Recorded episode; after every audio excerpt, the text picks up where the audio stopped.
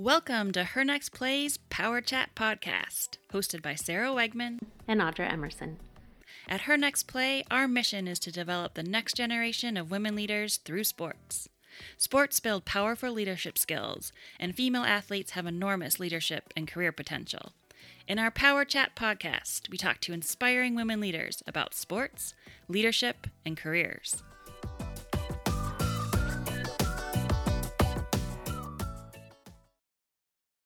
Hi, everyone. This is your host, Audra Emerson, and I am thrilled to welcome our guest today, Crystal Beecham, to her next play Power Chat podcast. Thank you for coming in today, Crystal. Thank you so much for uh, having me, Audra. Yeah. Crystal is the founder of Student Athletes Unite. This phenomenal organization educates and inspires collegiate athletes to create entrepreneurial ventures and create career opportunities with top companies. Also, just announced, Crystal is the founding VC in residence at the W Fund. Prior to founding Student Athletes Unite, she worked for the NFL Players Association as a licensing intern and was an academic counselor at the University of Arkansas. Crystal played basketball for McLennan Community College, where she graduated with an associate's degree, and then Henderson State University, where she graduated in 2014 with her undergraduate degree. Crystal then went on to the University of Arkansas, where she graduated in 2016 with a master's degree in recreation and sport management. Crystal is also the author of the book For the Other 98%, The Ultimate Guide for Student Athletes to Go Pro in Entrepreneurship. That is a long list of accomplishments in a very short period of time, Crystal. So excited to talk with you today. So we met back in May when you were a panelist on our Building a Playbook for What's Next panel. If any of our listeners missed it, we'll provide a link into that conversation in the podcast description. But I was so thoroughly impressed with you and just your energy and your poise and the advice that you provided. So I'm excited for our podcast audience to get to know you a little bit better today. So you played basketball at McLennan and Henderson how did you get started playing basketball and at you know what age did you start playing? Yeah so i actually started i was a late bloomer. Um, i think i was known before as the person that really didn't like sports. I was the nerd that would sit in the bleachers reading a book. And uh, how i got started was i had a my best friend at the time she's still my best friend to this day. Um, she wanted my dad to coach her and so my dad was a coach in the community. He um, really coached boys, older boys. Uh, he coached my two older brothers. And then I was, well, my older brother and my younger brother. And then I was the middle child that didn't play sports. And she said, Crystal, I really want your dad to coach me. But he told me he's not going to coach if his daughter is not playing. He said, so she, and I was like, uh, okay. So I ended up playing, and again, it paid off because I've done I've been able to get scholarships. So it definitely paid off, but that was like my first time playing and I sucked horribly. But he really was my culture and that was he started to get into um, girls basketball and he never really went back to men's basketball, like coaching men's basketball after my brothers graduated. He started a U team strictly for girls as well because of me. Oh wow! So it kind of changed his trajectory too. He enjoyed coaching the girls. That's great. I love that. I was reading a little bit about you. You mentioned getting a scholarship. You, I was reading, sort of got late into the sort of college recruiting process, but you hustled. You really worked hard to secure your place on a collegiate team and to play college basketball. So, can you give us a little sense of the work that you did? Um, tell the group about the work that you did to really secure some of those scholarships. Yeah, so um, again, we had no idea about the process. My family, um, thankfully, we've all been able to secure like some type of athletic scholarship. Um, going from my brother all the way down. But my mom and dad had no idea. It was more so like, well, we'll just figure out when we get there. And um, yes, there is this saying like, you know, if you're good, coaches will find you, and that is to a certain extent. But you also have to do the work as well. Um, thankfully, I had a really good AU coach, not only my dad, but he ended up letting me spread my wings and go to another coach. Um, he said, because again, like I can only help you so much, and um, and so they helped me a lot. Um, my AU coach actually paid for my film to get made, so mm-hmm. um, so I can send out to college coaches. So that was really good. Um, that helped me a lot. And what he also taught me was like, again, you have to go out and find them. So he gave me a template. He told me fill it out, fill out all the information, um, and send to as many coaches as I could. He said, but of course, research those places because again, if they don't have your majors, you don't need to go there.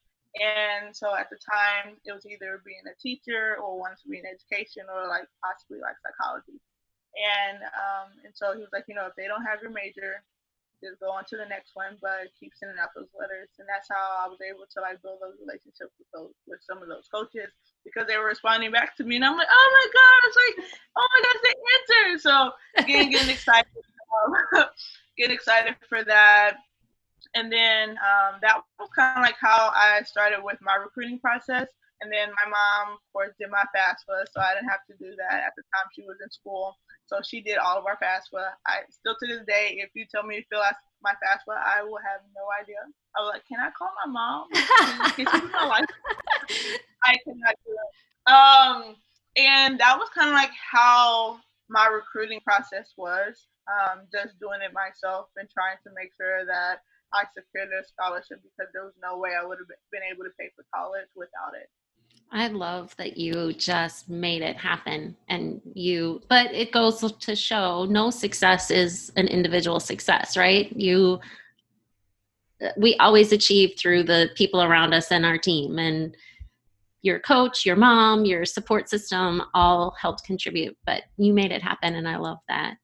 So, um I do want to talk a little bit about your leadership skills because they really do seem innate. Um, you, for our listeners, I just want to read a few of the leadership positions that you've held. You were secretary of the Black Graduate Student Association at the University of Arkansas, named to the 2015 NCAA Emerging Leaders Seminar, member of the Student Athlete Advisory Committee, as well as led the organization at Henderson during terms as vice president and as president. And I counted six additional societies or associations that you were part of during college. Plus, you volunteered at five different child and animal welfare nonprofits. So, wow. now, remember, folks, uh, this is all while playing basketball and going to college. So, super impressive. But does a born leader describe you? I would say that, um, but I also believe that no one's going to help me except me. Mm. And so I've learned to take ownership of like my own journey as well as my mistakes. Because um, I used to be on the court, it may be a little different because like you know we play as a team and I'm going to play my role. But if it all comes down to it, I'll take over if need be. My coaches was like. She was like, "Well, Crystal, need you to take over because you're being too complacent. You're being too passive you gotta be a little bit more aggressive. And I was like, okay, that's what you have to tell me. So, but uh, but I also again I understand my role, but I think like outside of the court or or off the field or off the court, um, I have to take my own journey into my own hands, and I have to make sure that I separate myself from everyone else. Um, and I think I was I have been able to do that not only like in college, um, but outside of college as well. So. I find it interesting that you say maybe eh, different times you step up into maybe that leader forefront position, but then you also, it sounds like at times, step back and are, you know, a part of the team and let other people lead.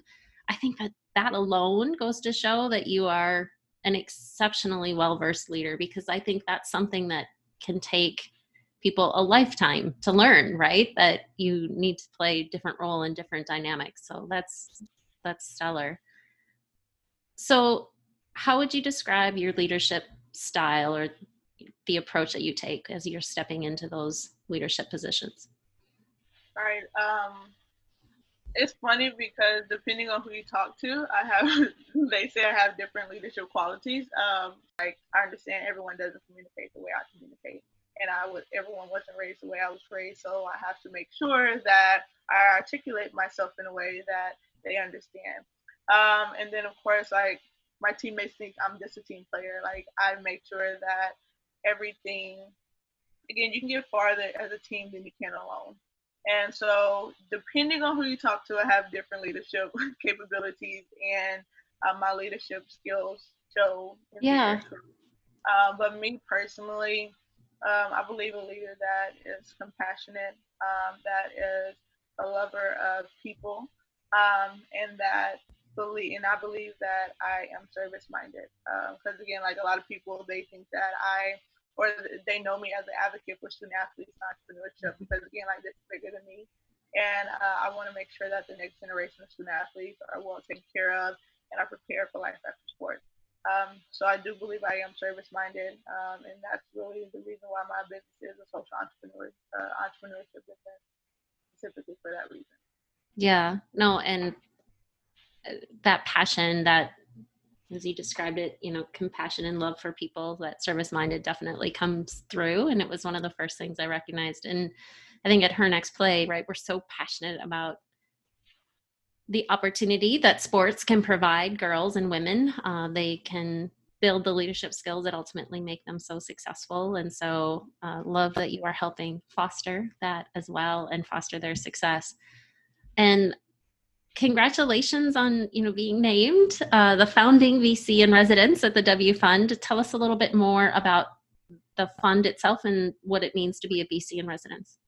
Yeah, so the fund itself is basically dedicated to uh, founders, um, people of color, and women. So um, if you know statistically that a lot of founders of color as well as women don't get a lot of venture capital. And so we're trying to change that narrative. And with that, um, we want to invest uh, pre-seed all the way to Series A. So whether it could be a hundred a hundred thousand dollar check all the way to five hundred thousand dollars, and that company to help them scale a little bit faster. Um, and so we're currently raising about 48 million. So um, we're doing that in the midst of COVID, which is hard in itself.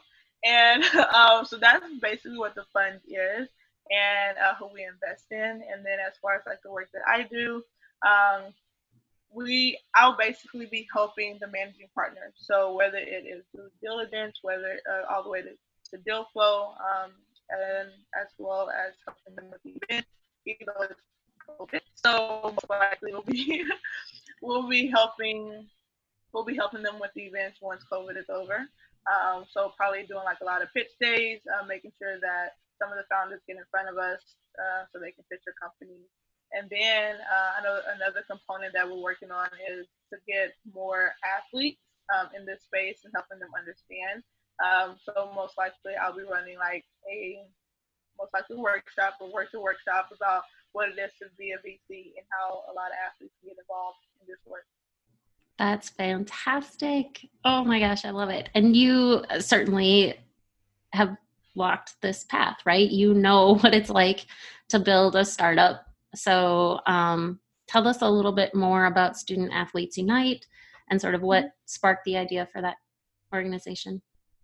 So, um, what sparked it? I actually had a business in college. Um, I had a little company, small company, um, and again, like I was able to do that, still averaging about 15 points a game, still having a very high GPA, uh, still being able to uh, build these connections on campus, um, again, being the president of SAAC. So that has a lot of responsibilities in itself on top of having a business.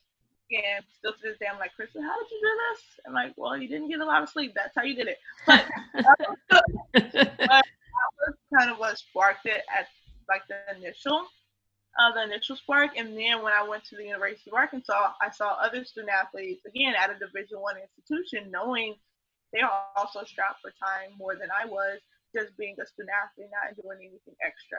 And I said, well, I know if I could, uh, I could do it, and I know if they're trying to do it as well, then I know there's a need for this.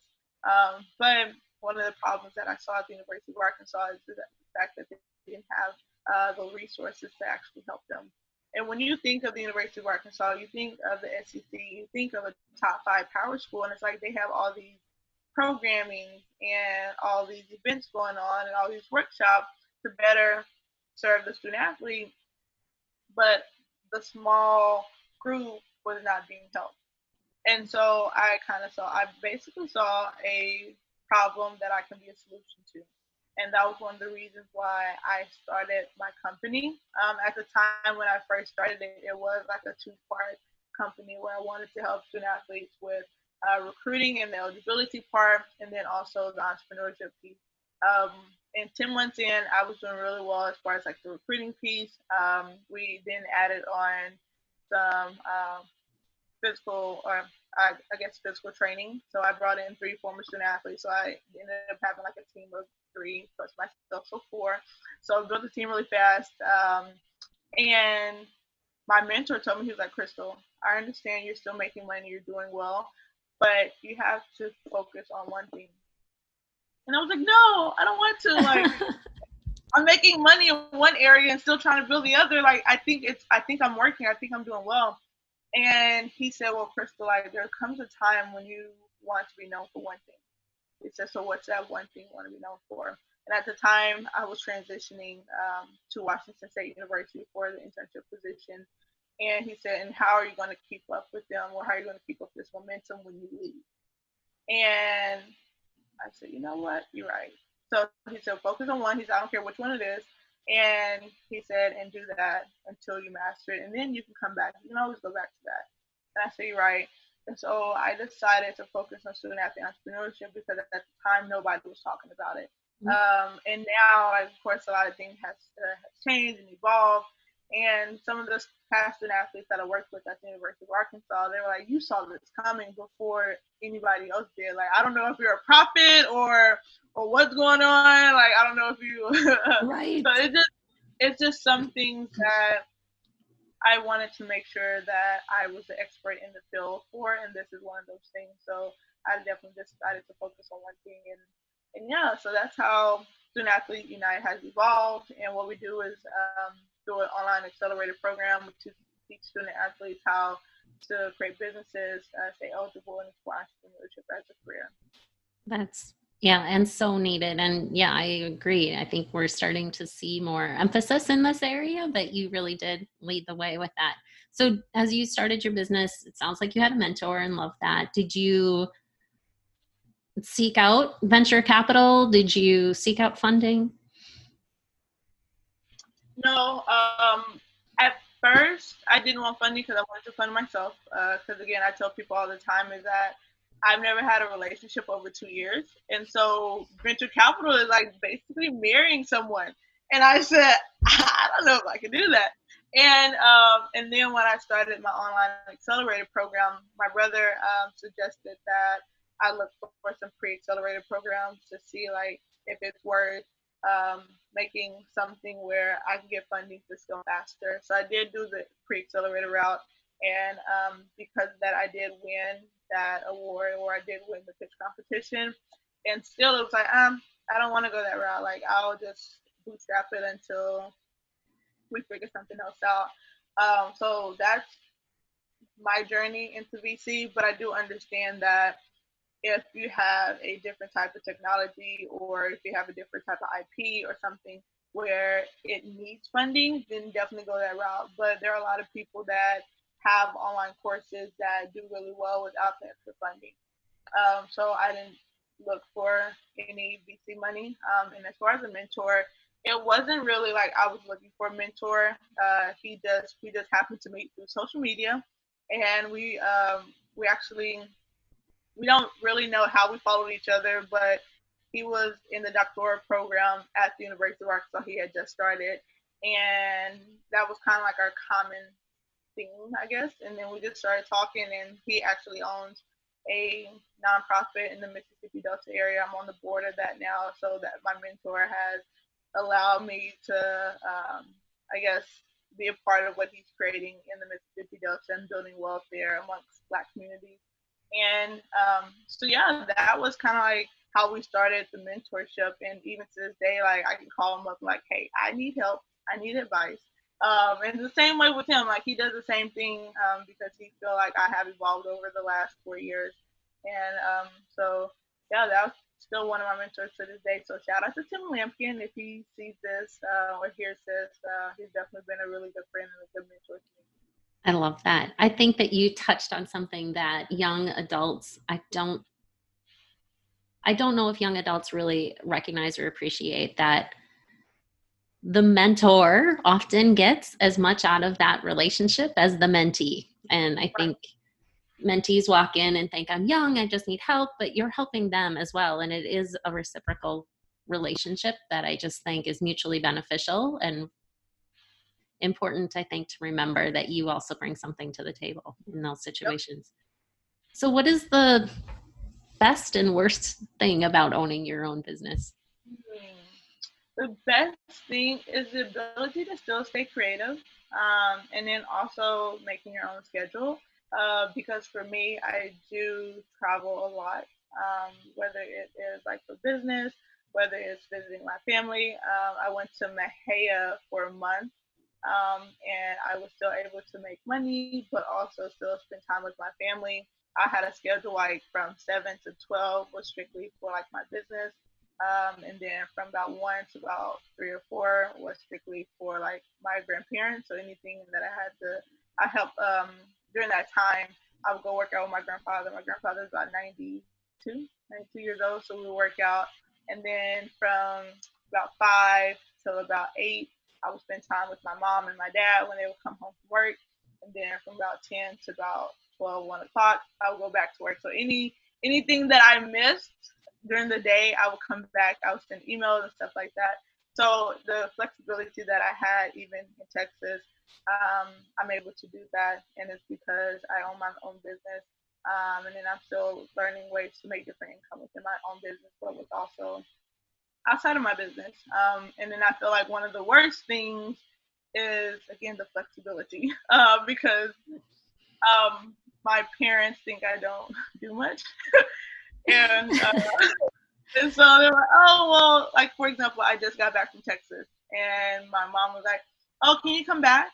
And I was like, mom, I was just there a month, and she said, well, all your all your siblings are coming down, and we want to make sure that I take a family photo and like it's Juneteenth, and so yes. we're celebrating. And I said, all right. So again, I was like, all right, I'll just move some things around, and I'll come back.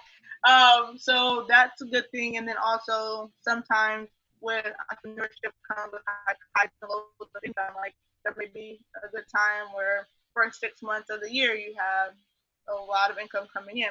And then of course, like even now with COVID, you I I had stuff planned as far as like speaking engagements and paid speaking engagements, and so that was something I had calculated into like my budget. But because of COVID nineteen, those have not happened. However, um, we are doing virtual workshops, so I'll get paid like half of if I was going to go speak. But again, like that wasn't even guaranteed.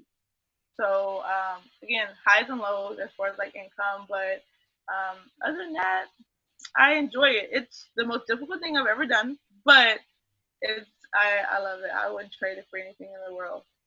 That's great. I love it. And I mean, you literally wrote the book on entrepreneurship. So if there are uh, those folks out there that are interested and have thought about starting their own business, what advice do you have? I think don't overthink it um, because I think that a lot of people overthink owning a business. Like you have to have all of this capital. Um, you have to have all of the connections with people in high places, and you have to like have a big marketing budget. Um, but I think if you start with what you know and who you know, then that's all that matters. Um, and then again, like you don't you don't expect your business to make a million dollars in the first year or the first two years or the first three years. Like that's I mean it, it could possibly happen, but you know what's the probability of that? And but it's like if you can learn to make ten dollars, then you know how to make a hundred dollars. If you know how to make a hundred dollars, you can know how to make a thousand dollars. Um, so I feel like people overthink it, and then just know that if you start small, you'll eventually get bigger. Um, and that's kind of like how I did. I started small. I think I'm still like in the middle. So I think within again, like because of the new rules that the NCAA is going to be rearranging um, the next three, four years could possibly be very lucrative for me and my business. So yeah, and I'm yeah, the world shifted, right? And we didn't have any forewarning in terms of what that was going to be and it happened so quickly um, that we're all pivoting also i think student athletes that are graduating into this new covid world and, and subsequent downturn in the market face unique challenges and, and given the fact that you do work with some of those student athletes looking to get careers in established companies what advice do you have for them? Um, i think explore your options but also look into linkedin. Um, because what i've learned is that because of covid-19 a lot of people a lot more people have more time on their hands and so they're more likely to respond to that dm or to respond to that email um, and so that would probably be my best bet if I was going through this. And then also looking to the people that I already know and seeing who they know as well. Um, because I definitely believe six degrees of separation uh, can put you in contact with anybody. And so um, just work with the contacts you know and then use LinkedIn to your advantage. Great. Yeah, good advice. Very much so. I want to shift our conversation a little bit. Um, we talked a, a bit briefly before this, but you know, I live and work in Minneapolis, where the killing of George Floyd has sparked, you know, this worldwide protest and renewed awareness on the racial disparities and systematic racism in our country. For you personally, what was your reaction to the killing of George Floyd and the subsequent protests? I think it's I feel like it's a lot of stuff. A lot of things are happening right now. Um, not within just because of George Floyd. And I had a conversation with someone the other day, and it's like you know, everyone is making out George Floyd to be the martyr. Yes, he had a criminal history. I get that, but it's like we had Breonna Taylor before that. We had Ahmaud before that, and then now George Floyd. So it's like we had three, two people back to back that had a net, like it was national, and so it's like the third one was kind of like the last straw. And then the fact that it is in the midst of COVID 19, we have all this time on our hands, people haven't been outside. And so it's just a lot of built up anger and frustration that has allowed the protest, the looting, all everything it builds off of from what has happening, what has happened the last few months. And so, um, I mean, talking to my parents, they again have different views than I do, and I realize that my children will have different views than I will as well. And I said, you know, like America was built off looting and rioting.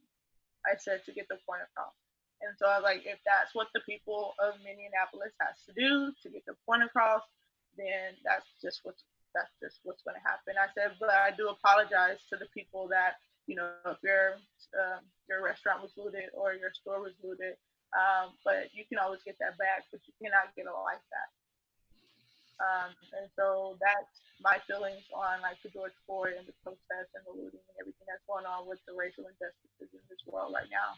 Yeah. And you mentioned, you know, your parents have a lens because of their life experiences, right? And each generation I see moving the needle forward and and improving our I think our mutual circumstances. But for me personally, I remember, I'm old enough to remember Rodney King, and it just breaks my heart that 29 years later, we're sitting here. We are having, we are still grappling with these issues. And does it feel different to you this time? Do your parents think it feels different that we have some momentum to actually drive some change or or push the needle forward in a bigger more monumental way. Right, and again, in, like you said, my parents are older too, so they remember that, and that was like the first thing that they remember. Mm-hmm. And um, they were like, "This is this is Rodney King all over again." And I was, yeah, I was like, "Yeah, it is." And I said, "But I'm pretty sure in California it changed some things." I said, "So in uh, Minneapolis it's going to change some things." Uh, Breonna Taylor, it has changed some things for them as well. I said, yes, they still haven't convicted like her killers, but like they there's now law in place because of her. So I said like there's going to be some changes, and I think even now because of the social like because of social media there are a lot of I guess outpour of acknowledgement of what's going on, um, but also a lot of changes that are occurring uh, within like organizations um, and companies. And I uh, we before I left, there was this article where they're now going to take Aunt Jemima off of like the pancake mix and the syrup and stuff. And again, my grandmother remembers like what the first one looked like. And she was like, Oh, I hope her family, the family's getting paid from her. And that was like the first thing she screamed out because again, like they, my grandmother is old enough to remember that. And, um, but again, it's taken them 130 years for them to acknowledge like, well, because of how she was, how Aunt Jemima came about and because we've been able to profit off 130 years, we understand and we acknowledge like our we acknowledge the place that we have in history and we want to make it right. So I feel like a lot of people are acknowledging like what's going on and what has happened in the past and just really apologizing and then making a change. I feel like that's what's going to happen in our community and our and in the US going forward that people are going to apologize and then acknowledge and then make a change and to help move the needle forward. Yeah, I agree. It's funny that you bring up the Aunt Jemima because I was listening to a gentleman speak about that this week, and he was saying that his mom brought home the bottle and set it on the table, and that was his first lesson in systematic racism. And I just thought that was such a striking moment for me to think, yeah, that sparked conversations around tables. I think now the beautiful part, as you said, that was an isolated conversation with one family around one table. Now, social media allows us to amplify that story. I hear it on, you know, a podcast. I hear it here. You're able to, I think, spread the word through our social media platforms, through podcasts, through these conversations in a way that we weren't able to with Rodney King, that we haven't been able to in the past. And I hope that it does. There's always a downside to it, but I hope that it does help move that needle. So, you know, thank you I, for sharing your thoughts on that and, you know, your perspective. I really appreciate you sharing that and telling your story and your journey with us. So thank you. But we uh, move on to a little bit funner topic, maybe, uh, that we have some rapid fire questions for you um, as the next part of our podcast. So, um, are you ready? Oh. All right. So, fee- favorite female athlete? Candace Parker. Oh, all right. Favorite sports team? The Spurs. Favorite Olympic sport? Mm. Yeah.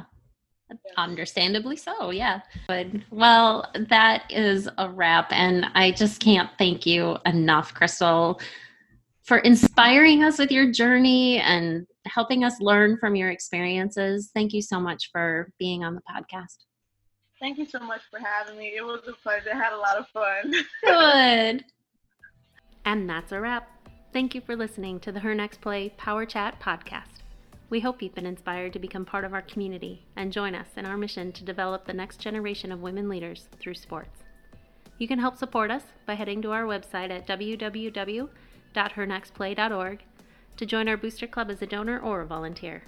And follow us on LinkedIn, Instagram, Facebook, or Twitter at Her Next Play to learn more about our programs and upcoming events. We'll be back soon for the next Power Chat.